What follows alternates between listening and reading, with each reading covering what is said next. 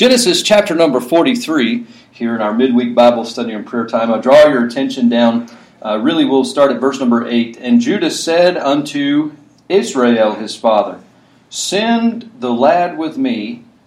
We will arise and go, that we may live and not die. Both we and thou, and also our little ones, and I will be surety for him. Of my hand shalt thou require him. If I bring him not unto thee, and set him before thee, then let me bear the blame forever. For except we had lingered, surely now we had returned this second time. And their father Israel, verse 11, said unto them, If it must be so now, do this. Take of the best fruits of the land in your vessels, carry down the man uh, present, a little balm and a little honey, spices and myrrh, nuts and almonds, and take double money in your hand, and the money that was brought again in the mouth of your sacks, carry it again in your hand, peradventure it was an oversight. Take also your brother, and arise, and go again unto the man. And God Almighty give you mercy before the man, that he may send away your other brother and Benjamin. If I be bereaved of my children, I am bereaved. Let's look uh, down at verse number 26.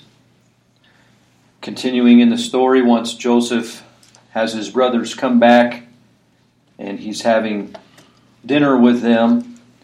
Joseph came home. They brought him the present which was in their hand into the house, bowed themselves to him to the earth. And he asked them of their welfare and said, Is your father well? The old man of whom you spake, is he yet alive? And they answered, Thy servant, our father, is in good health. He is yet alive. And they bowed down their heads and made obeisance. And he lifted up his eyes and saw his brother Benjamin, his mother's son, and said, is your younger brother, of whom is this your younger brother, of whom you spake unto me? And he said, God be gracious unto thee, my son. And Joseph made haste, haste, for his bowels did yearn upon his brother, and he sought where to weep, and he entered into his chamber and wept there. And he washed his face and went out and refrained himself and said, Set on bread. And they set on for him by himself, and for them by themselves and for the Egyptians which did eat with him and by themselves, because the Egyptians might not eat bread with the Hebrews, for that is an abomination unto the Egyptians. And they sat before him, the firstborn according to his birthright, and the youngest according to his youth. And the men marveled one at another. And he took and sent messes unto them from before them, from before him. But Benjamin's mess was five times so much as any of theirs. Read this last phrase with me here, if you would. And they, they drank and were merry with, with him. him. Lord, I pray that you will speak to us tonight according to thy word, that we would be able to learn and glean from the truth of Scripture here tonight, that we would be encouraged and comforted, that our fears would subside, and that we would understand the graciousness and the mercy that we've been given, that one day we'll be able to sit around the table with our Lord Jesus Christ and sup with him. Lord, vanquish all fear and doubt and forgive us of our shortcomings. And Lord, I pray that you would help us to seek Christ in this tonight. Thank you for the story of Joseph. Thank you for your people, Israel. And thank you for the salvation that comes through your holy name. We pray that you'll help us to grow in the grace and knowledge of Jesus Christ. Amen. Amen. This is quite a story, is it not? Now, Genesis chapter number 43 parallels in many ways chapter 42. So, if you recall from a couple of weeks ago, the structure that we studied in chapter 42, then you can take and uh, apply that to chapter 43 and see a lot of the same narrative, just different speakers and different different uh, conversations that are being had. But this is a transitory chapter. We are leading up to a, a climactic point between Joseph and the reuniting with his brothers and ultimately with his father. And this is again God's providential means of fulfilling his prophecy to Abraham about a 400 years stay in a foreign land. And so this is God using Joseph to get Israel into Egypt for that 400 years to where he will eventually then bring them out by a strong arm and the mighty Exodus under Moses. And so, as we think about Joseph having gone through everything that he went through at uh, the hand of his brothers, from being thrown into a pit because of their envy and jealousy, I want you to note tonight that now things begin to come to a head for them. It's been probably two years, I would guess, since the brothers left in chapter 42, and they've gone back now with the provisions they have. They've, they've made it a couple of years now, but things are beginning to wane, and uh, the cupboards are beginning to look pretty bone dry. And they go, and there, there's hunger, I'm sure. There's concern because they've rationed everything. I'm sure that, that they rationed everything to the nth degree that they could, and, and now they're in a, in a pressing situation because if they're going to continue to live, they've got to go back. I think Joseph understood how this would unfold. I don't know if he understood how long it would take them to get back home and back to him. So now, this whole time, they've been only ten brethren because Simeon was left back with Joseph. I gave you some ideas about what I thought might entail Simeon's detaining and uh, how Simeon had quite a history and a, and a rap sheet about him. Again, the scriptures don't specifically state that, but I wonder if Simeon wasn't the one that was at the forefront of Joseph being being uh, maligned by his brethren when he was 17 years of age, thrown in the pit. Now, some other things we need to note is that Judah will be the one now that begins to ascend to a prominence in leadership among his brethren. Reuben begins to decrease and Judah begins to increase. And as Reuben had stood forward before his dad and encouraged dad to let them take Benjamin down, and uh, Reuben went so far as to put his own son's neck on the line and say, You can take my sons if I don't bring your son back. Uh, Reuben, uh, all his leadership has basically turned into complaining. When they were before Joseph, he just reminded them, Didn't I not tell you so that's something to keep an eye on with any kind of leadership. This is just a general application.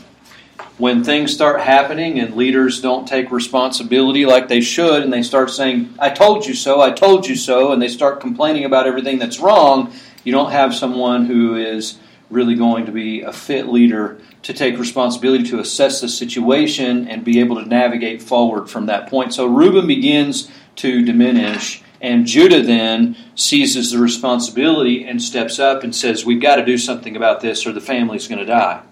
And now Judah stands before his father and pleads with him one more time. And he says, We've got to go. The only way we can go is if we take Benjamin with us because the man will not let us see his face. We will not gain entrance to him. You can, you know, Simeon He's never coming home unless you let us take Benjamin back down to Egypt with us, because that was a stipulation that the man had said. So they still don't know who this is. We're not even told that they know his name, Zaphnath Paaneah, that he was given when Pharaoh made him ruler over Egypt, second in command under him. So as chapter 43 opens, we encounter yet again how severe the famine was. It was sore in the land, according to verse number 1. And this has now driven the family to consider what are we going to do. Uh, there's a philosopher, Cornelius Plantinga Jr. He draws a distinction between the sins of covetousness and envy. I mentioned to you that it was envy that drove Joseph's brothers to cast him in a pit because of the coat of many colors. Listen to what Cornelius Plantinga Jr. said. He said, Envy is a nastier sin than mere covetousness. What an envier wants is not, first of all, what another has. What an envier wants is for another not to have it. To envy is to resent somebody else's good so much that one is tempted to destroy it. The coveter has empty hands and wants to fill them with somebody else's good goods, but the envier has empty hands and therefore wants to empty the hands of the envied. Envy, moreover, carries overtones of personal resentment. An envier resents not only somebody else's blessing, but also the one who has been blessed. Think about Joseph's brothers. Oh, here comes dad's favorite. Now he's got the coat of many colors. That tells the whole world Joseph is the favorite. Well, now that favoritism has been passed on to Benjamin because Joseph has shielded, or Jacob has shielded him from going down into Egypt now two years until the pangs of his stomach and the hunger pangs have driven him to give ear where he wouldn't listen to Reuben before. Now he's willing to listen to Judah because the situation is so severe. Envy has driven Joseph's brothers to their murderous deed. They wanted to kill him, and remember, it was Judah's idea. It was Judah's idea to sell him into slavery. And now Judah is the one who stands before dad and also barters once again to go get Simeon now from Egypt, not knowing that he's really bartering for Joseph, for the reuniting that's about to occur. And so, what the brothers resented was Joseph having that coat of many colors. They resented his person even more than his possession of that coat. They resented him. What did Joseph do? He was simply born and listened to his dad and did what his dad said to do, and Joseph caught the flack for it. This is how bitter envy can be. And so they stripped him of that coat, they beat him, they tossed him in a pit and left him to die. One person said it like this Envy's wreckage litters the biblical landscape. From Cain, who envied Abel, to Saul, who envied David, and indeed the landscape of our own existence as well. The public infamies, like the 1989 Iowa High School love triangle, in which Miss Harvest Queen strangled Miss Homecoming with her leather belt for stealing her boyfriend. And there's also the hidden envies of the church that are sometimes seen in the halls of conventions or conferences, in which one observer wrote, Most of the conversation in the hotel rooms and the halls was characterized either by envy of those who were doing well or scarcely concealed delight for those who were doing poorly. I can relate to that. I've been to preachers' meetings before, and it's like, hey, how many are you running, brother? Why do you want to know? Because if I tell you I'm doing, you know, more than you, you're going to say, oh, well, I guess I'm not doing as good as you are. Or if I tell you I'm running less, you can, hey, I must be doing all right because I'm not running as few as they are. Okay, I'm just, that's preachers for you, okay.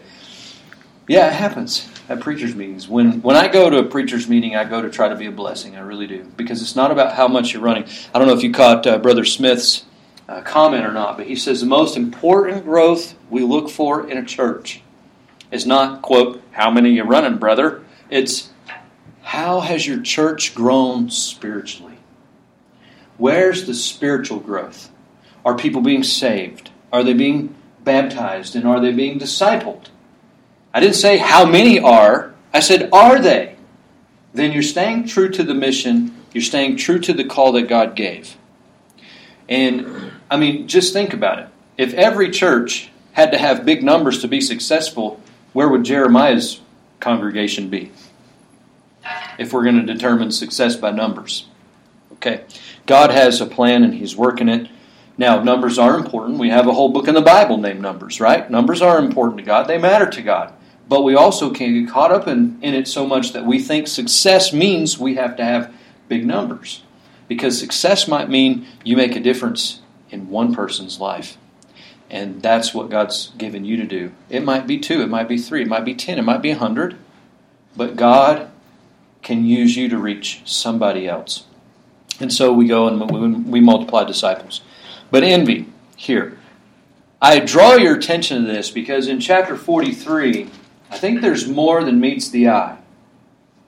We have to connect the broader context and consider how envy has moved behind the scenes not only in causing Joseph's brothers to do what they did to him back in chapter 37, but now Joseph is going to put a test before them. Have they changed? Have they matured at all? Have they come to a place where they've dealt with the bitterness in their heart? Do they have guilt? Is there remorse over what happened surrounding the events with Joseph? So here's a test that Joseph is going to put on his brethren. And one thing that stood out to me from this passage that was a great comfort to my heart and a great edification to me personally is to read chapter 43 and put yourself in each person's shoes. Put yourself in Jacob's shoes. Here's a father who's been hurt time and time again. He, he knows his, the character of his sons there's been enough. I mean, he has a father's intuition. He knows maybe not everything's above board. He's hesitant to send Benjamin, and I think rightfully so. Now, granted, he was a little blind, I think, in what God was wanting to do, but he's flesh and blood, just like you and I. And to say that you would do better than Jacob in this scenario, I don't know if we should go that far as to say, I would have done such and such. No, but put yourself in his shoes. Now, he is growing in his faith. Granted, I think that as Wiersbe pointed out in his commentary, there is some unbelief in, jo- in Jacob's heart. And uh, if you if you read um, the devotional commentary by Henry Morris, he made some comments about that as well. In that he pointed out the fact that from chapter 37, I believe, on up to right now, the only name that he's been known by is Jacob. And the first instance that Israel is used again during that time of, of non usage is right here because he makes a reference to El Shaddai. He makes a reference to God Almighty, which goes back to the covenant that God had made with Abraham. So, somewhere along the line, Jacob began to waver and wonder. I mean, famine can do that to people. Put yourself in Jacob's shoes. Things aren't looking very good. Has God forgotten us? My prayers feel like they're hitting the ceiling and they're not making it any further. Where is the Lord? He's supposed to be what? We haven't left Canaan. We've stayed in Canaan, and yet we've got to go to Egypt to get what we need. I don't want to send my son down there. I mean, the boys went down there last time and they made a big mess of it. They just aired everything out before I mean, what are they going to say the next time they go down to him? Is, is are things going to get even worse? How can I even think about letting Benjamin go? No way, I'm not going to.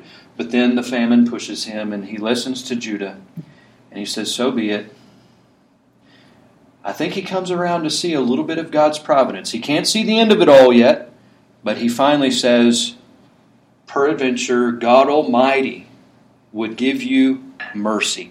Put yourself in his father's shoes as he prays for his sons that are making this journey to go deliver not only Simeon, but deliver their family from famine. Jacob has to relinquish everything to God. Put yourself in Judah's shoes.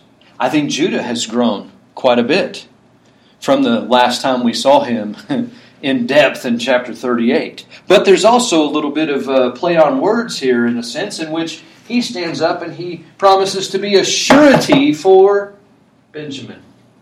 Well, if you go back to chapter number 38, there was another thing that he was uh, he made a pledge for, he made a surety for that didn't work out so well for his character. Yeah, remember the bracelets and the staff? Mm-hmm. Yep. And God worked the bad situation out there and worked it out for good because through Tamar and that whole scenario, we're going to have the line of Messiah. So God's going to bring salvation regardless of how depraved our heart can be. And here Judah says, I'll be surety. Maybe hearkening back to that tarnishment of his character in chapter 38. Now he begins to, to shine. And this is the beginning leading up to one of the, the, the moments in Genesis where Judah is going to shine the most. Once they get down into Egypt, Judah is going to be the one to stand up and say, Hold on, I put my neck on the line for Benjamin. And we are going to see a picture of Jesus Christ in Judah in, in that account where he stands up and makes intercession for his brother Benjamin. And it moves Joseph. So put yourself in Judah's shoes.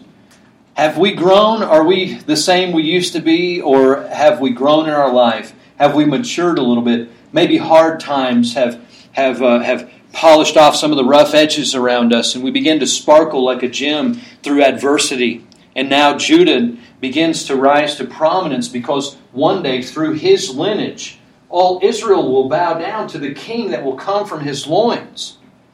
David, the greatest leader Israel would ever, ever have besides Jesus Christ, will come from Judah. And Jacob prophesies that about Judah later on. But Judah has some growing to do, and here we see Judah really shining. Put yourself in Joseph's shoes. I knew a man one time that told me a story about how badly he was hurt because someone had come into his most intimate place of his life and stolen something of great value to him. Something that was more precious to him. You, you couldn't put a price of money on this. And he knew exactly who did it, but he couldn't prove it. And the authorities, they were no help at all. All they could do was document what was gone. And then, after time passed, this uh, perpetrator decided he wanted to make his way back into, into this man's life. And the man and I talked, and he shared with me the grief of his heart and said, I just can't do it. I can't let him back around anything that's precious to me because of what he did before. And I went on to counsel and explain you know, forgiveness is always available, but trust must be restored. Think about that as it applies to what Joseph is dealing with. Forgiveness, absolutely. No question about it. The brothers have been forgiven since before they even came to Egypt. I'm sure Joseph dealt with that before God years before they ever even showed up. They didn't have to ask for forgiveness because Joseph was already right with God in that perspective. And he had eyes to see what God was doing in and through their life. Forgiveness, no question about it. But trust, that's another issue. You see, to choose not to remember is to make the decision to not bring something up again. It doesn't mean you don't know it didn't happen. It means when it comes up, you're not going to be the one that brings it up again and reopen old wounds. All that was dealt with, forgiveness, it's under the blood. We're going to forget it. We're going to move on.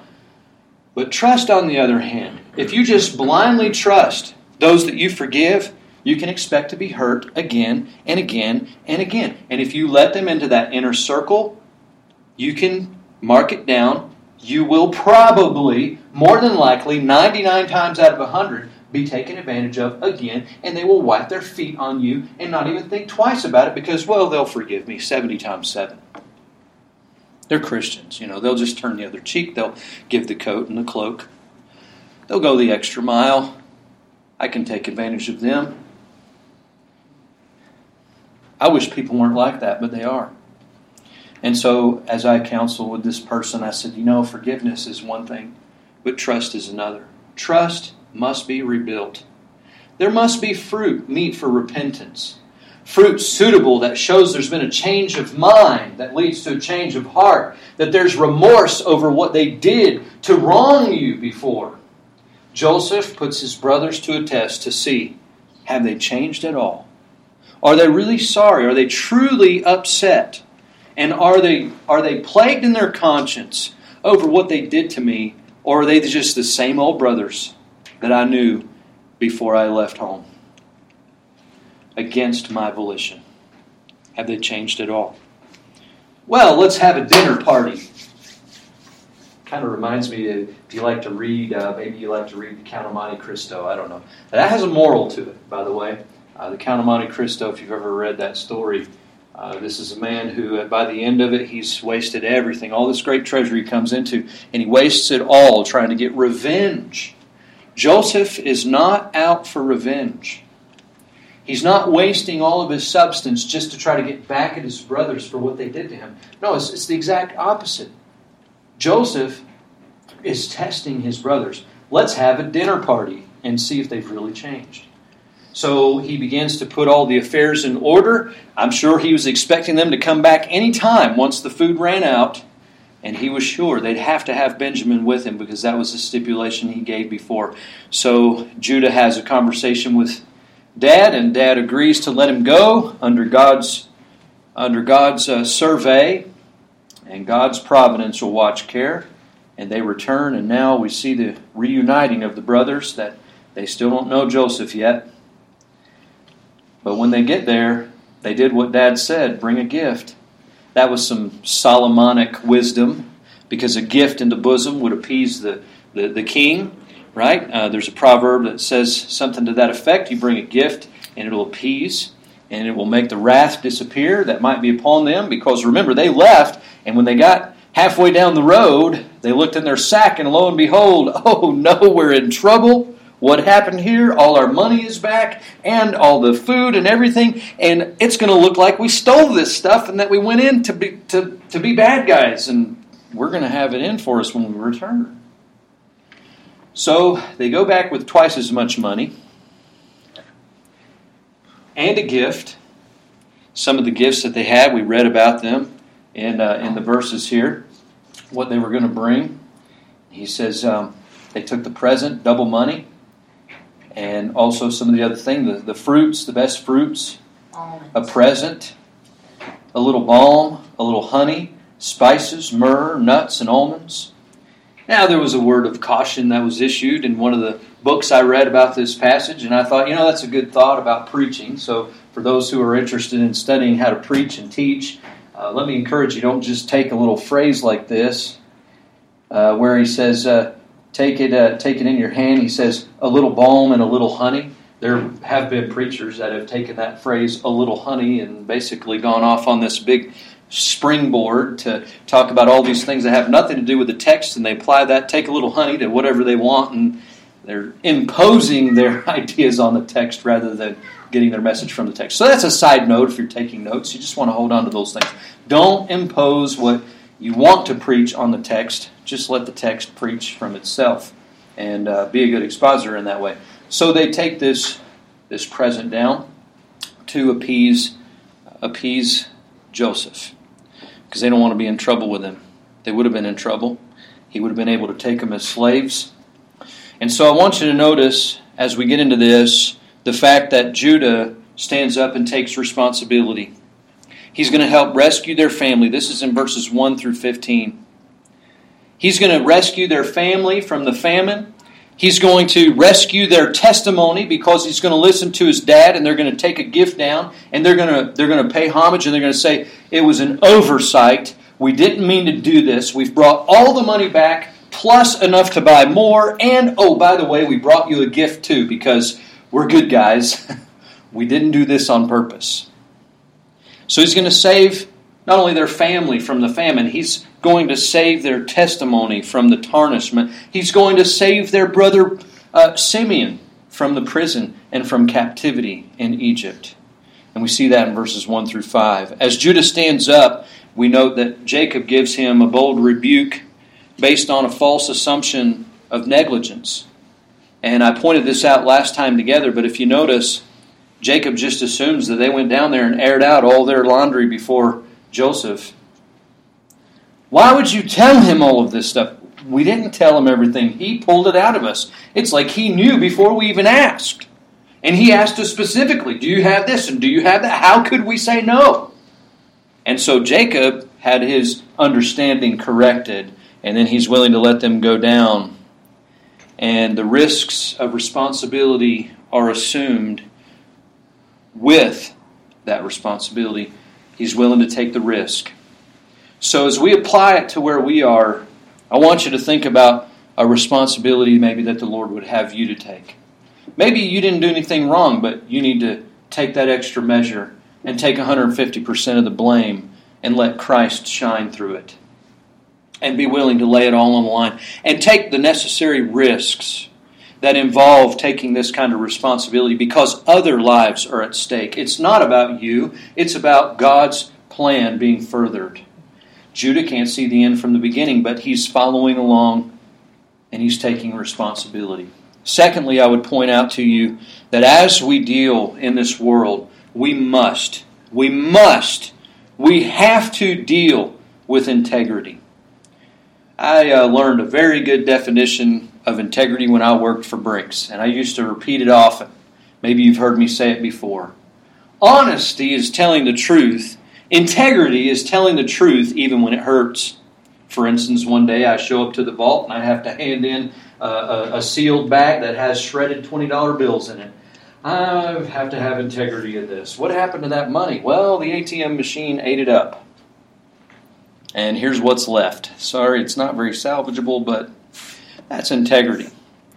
You see, honesty would just be, ah, the machine chewed it up, but you know, there were other other ATM handlers that had uh, what we would call sticky fingers. You know what I mean?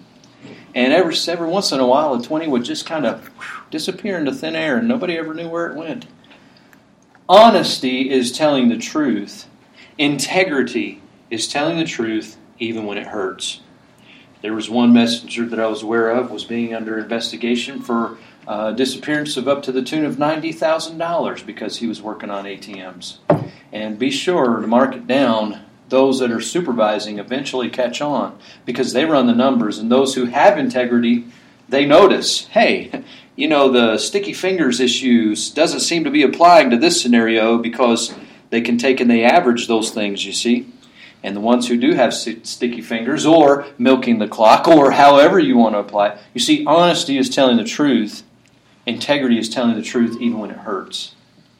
And we must deal with integrity. As Joseph's brothers return to Egypt, they do so with integrity. They take double money back enough to restore what, what would have been assumed stolen and to pay for the food that they are going to need to continue forward. They're trying to clear their name. And I would just remind you that the Bible encourages us to abstain from all appearance of evil. And here these brothers are doing their very best to do that. They don't want to look like evil evil people coming into, into Egypt to take advantage of a bad situation. So in verses 16 to 22, we see them in their dealing with integrity, abstaining from all appearance of evil. We it was an oversight. We didn't mean to do this. And as they did that, I want to point out to you a principle in Scripture that is some more Solomonic wisdom. Because in Proverbs it says that if you'll deal in this kind of way, you will obtain favor with God and men. And here, that's exactly what happens. Joseph's brothers, because of their integrity to lay everything out, no matter the cost. I mean, they could be arrested, they could be taken and, and, and made slaves. They're going to come clean and they're going to do it right. And because of that, they received favor with God and men. This is powerful. In verses 23 to 25, we read the account, and he said, Peace be to you. Fear not. Who is this? Oh, this is who they're having to confess to. They come back, and this is Joseph's servant. He had already given them instructions. Now, get this because you need to understand the culture. Here come some Canaanites, Hebrew speaking people. And they come into Egypt, trotting on their camels. They come up to Joseph's servant, and the first word they hear from an Egyptian, nonetheless, is Shalom. They hear peace in their own language. They hear a greeting that says, maybe they're not as mad at us as we thought. Maybe things are going to be all right. He's not coming out with a band to arrest us. He's actually saying peace to us. This is, this is amazing. Peace, shalom be to you. Fear not. Hey, you don't have anything to worry about. Now, they've already confessed, all right? He says, uh, oh, sir, when we indeed came down at the first time to buy food, it came to pass when we came to the inn, we opened our sacks, and behold, every man's money was in the mouth of the second. Our money was, it was a full weight, and, and we brought it again into your hand. It's right here. We've got it all. We know we're in big trouble. And, and we have other money too. he says, It's all right. Peace. You don't have to worry. You don't have to be afraid. Now, notice what he goes on to say.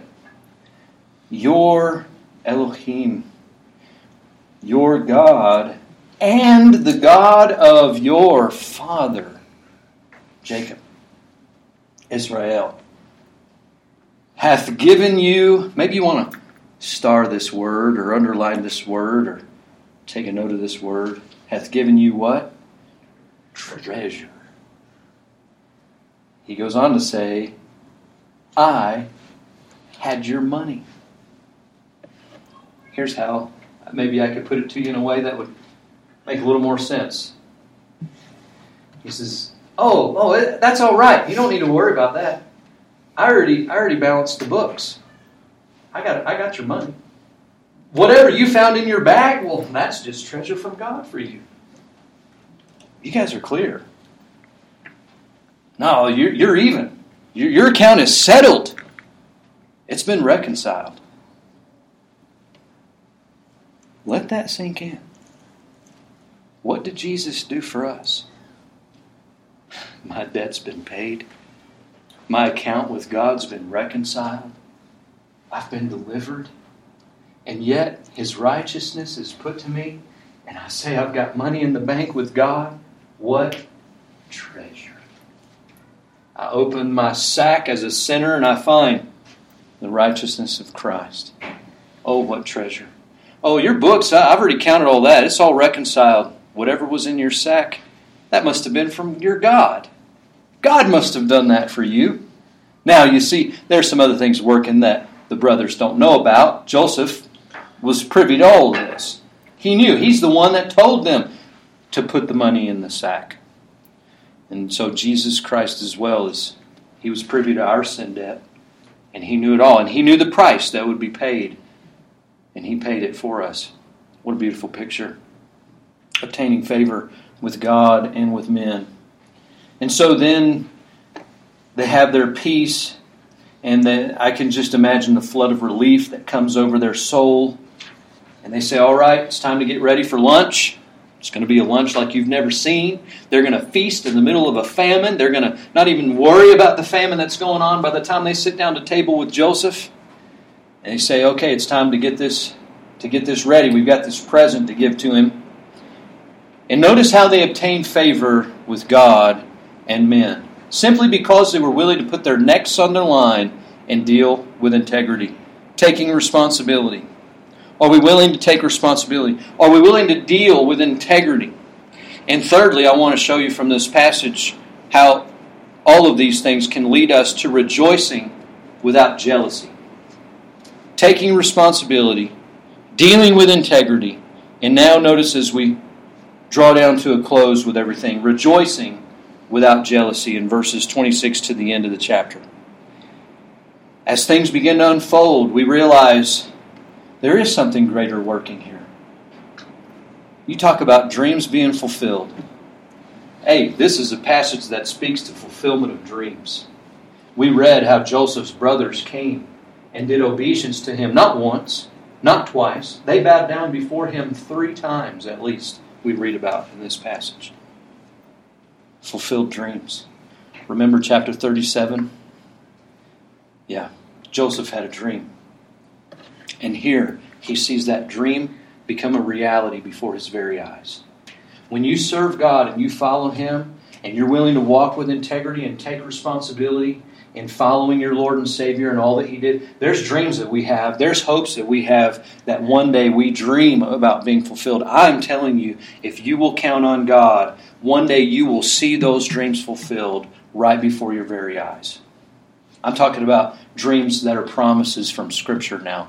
I'm not saying dreams about that next Lamborghini you want. I'm talking about dreams of heaven and home and paradise and sin being eradicated out of this world and being able to serve the Lord with gladness, entering into His presence. I'm talking about seeing those that you pray for fervently and labor over coming to Christ before your very eyes and seeing those things because God answers prayer.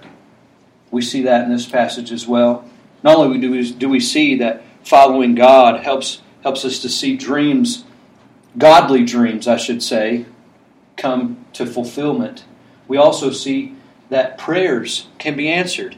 You remember when we were talking about good old Jacob there, who now he's back to Israel because he's he's re- regaining that faith that maybe has wavered. As old Jacob, he's known as the deceiver. As Israel, he's known as the prince with God, has power with God. Now Israel's back on the scene with a little bit more hope in his bosom that maybe God's doing something more in this. Remember, he said a prayer over his boys before they left. He said, Peradventure, God Almighty would show you. You remember the word? What's the word? Mercy. Mercy. And Genesis is a fun book because in the book of Genesis, we get to encounter many, many firsts. This is one of them. This is the first time that this lemma shows up in the Bible.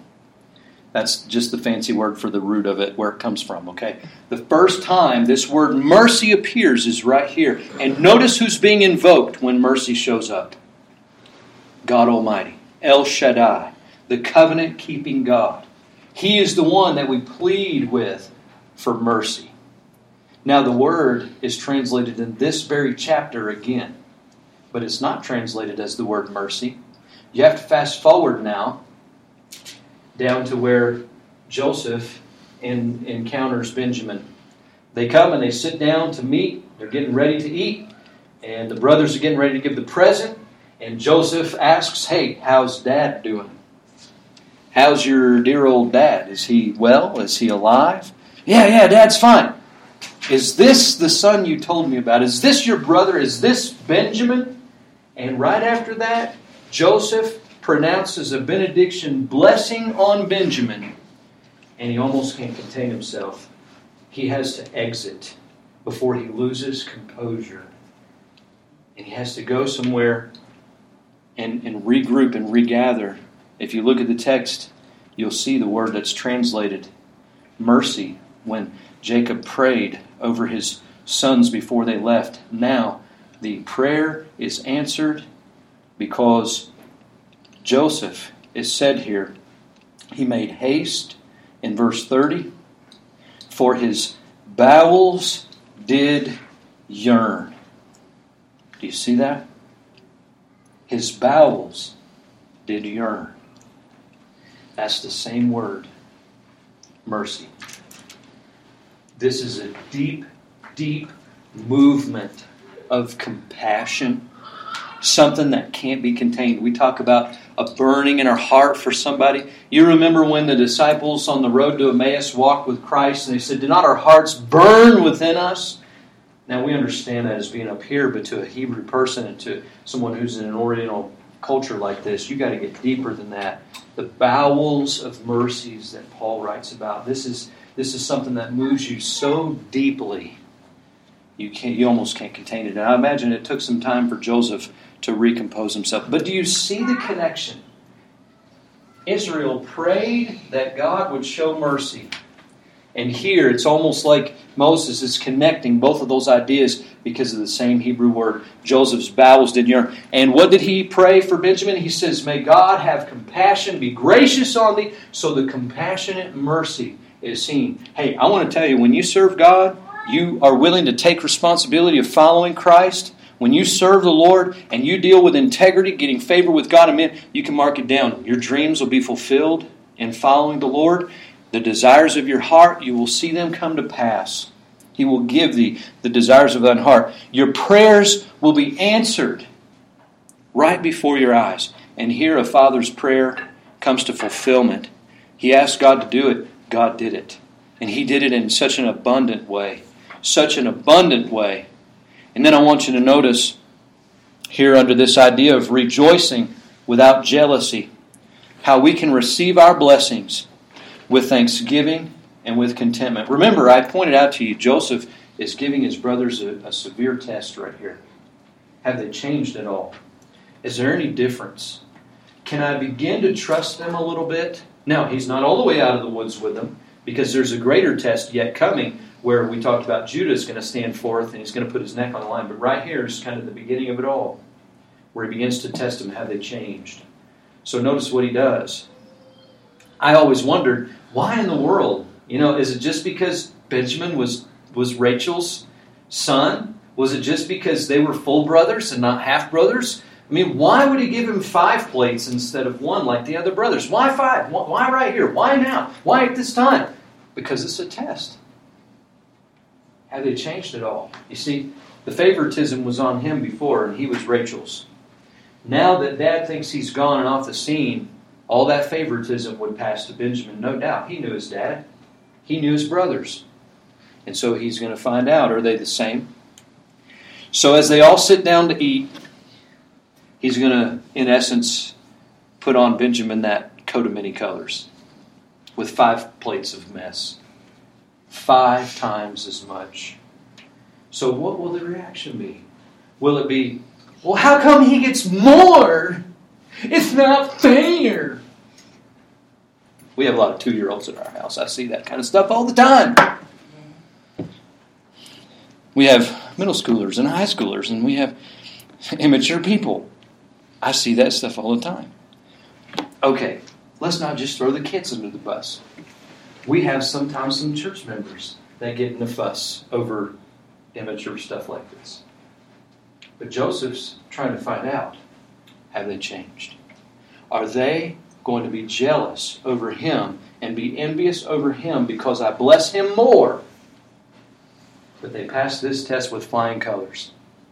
You know why? Because I had you read that phrase out loud with me when we began. We began. The end of the chapter, it says what? They drank and were merry with him. There was not a single sentiment of remorse that I didn't get as much as him. Count your many blessings. Name them one by one. It just might surprise you what the Lord hath done. So instead of looking at what you didn't get, or how much better somebody else appears to be doing than you, before you start comparing and contrasting what you have with what somebody else has been blessed with, why don't you just sit down, get right with God, and say, Thank you, Lord. You've been so good to me. I'm not worried about what somebody else has. I'm thankful for what's on my plate. Whether it's one mess or five messes. Hey, with five messes, guess what? You got more dishes to clean. I'm just being sarcastic. I'm being sarcastic. But even with one, there was no sentiment of remorse. I can't believe how good God's been. Now they can sit down and whereas before they might have burned inside with envy, why does he get five and I only get one? Now they can sit down and say, Look, he's got five. That's awesome. This is wonderful. Look how good he's being blessed. And look, I've got this too. And we're all able to be merry together. They pass the test. And so Joseph's not done with them. He's going to send them away and catch them in the act and bring them back and say, Now I'm going to take Benjamin but that's where Judah's going to stand up. So, how is it tonight? What is it in your life that God might be asking you or moving upon you, calling you to take responsibility for and serving Him? There's going to be some risk associated with that. Have you counted the cost? Have you sat down and done that to make sure that you can do what God's calling you to take responsibility for? What is that responsibility? You have a responsibility to protect your family and the church family and the testimony and the cause of Christ. You have a responsibility to take the gospel out so that those who are in shackles and in prison can be set free. You have responsibility as a follower of the Lord. You also need to understand some people aren't going to understand why you're doing what you're doing. They might have assumptions about you that are incorrect. You give that to God and stay meek. And when it comes time to stand up, you make sure the truth be known, just like Judah did. And you're fully ready to take the risks assumed with the responsibility of following Christ.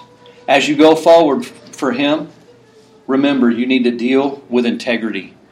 Maintain your integrity. Abstain from all appearance of evil.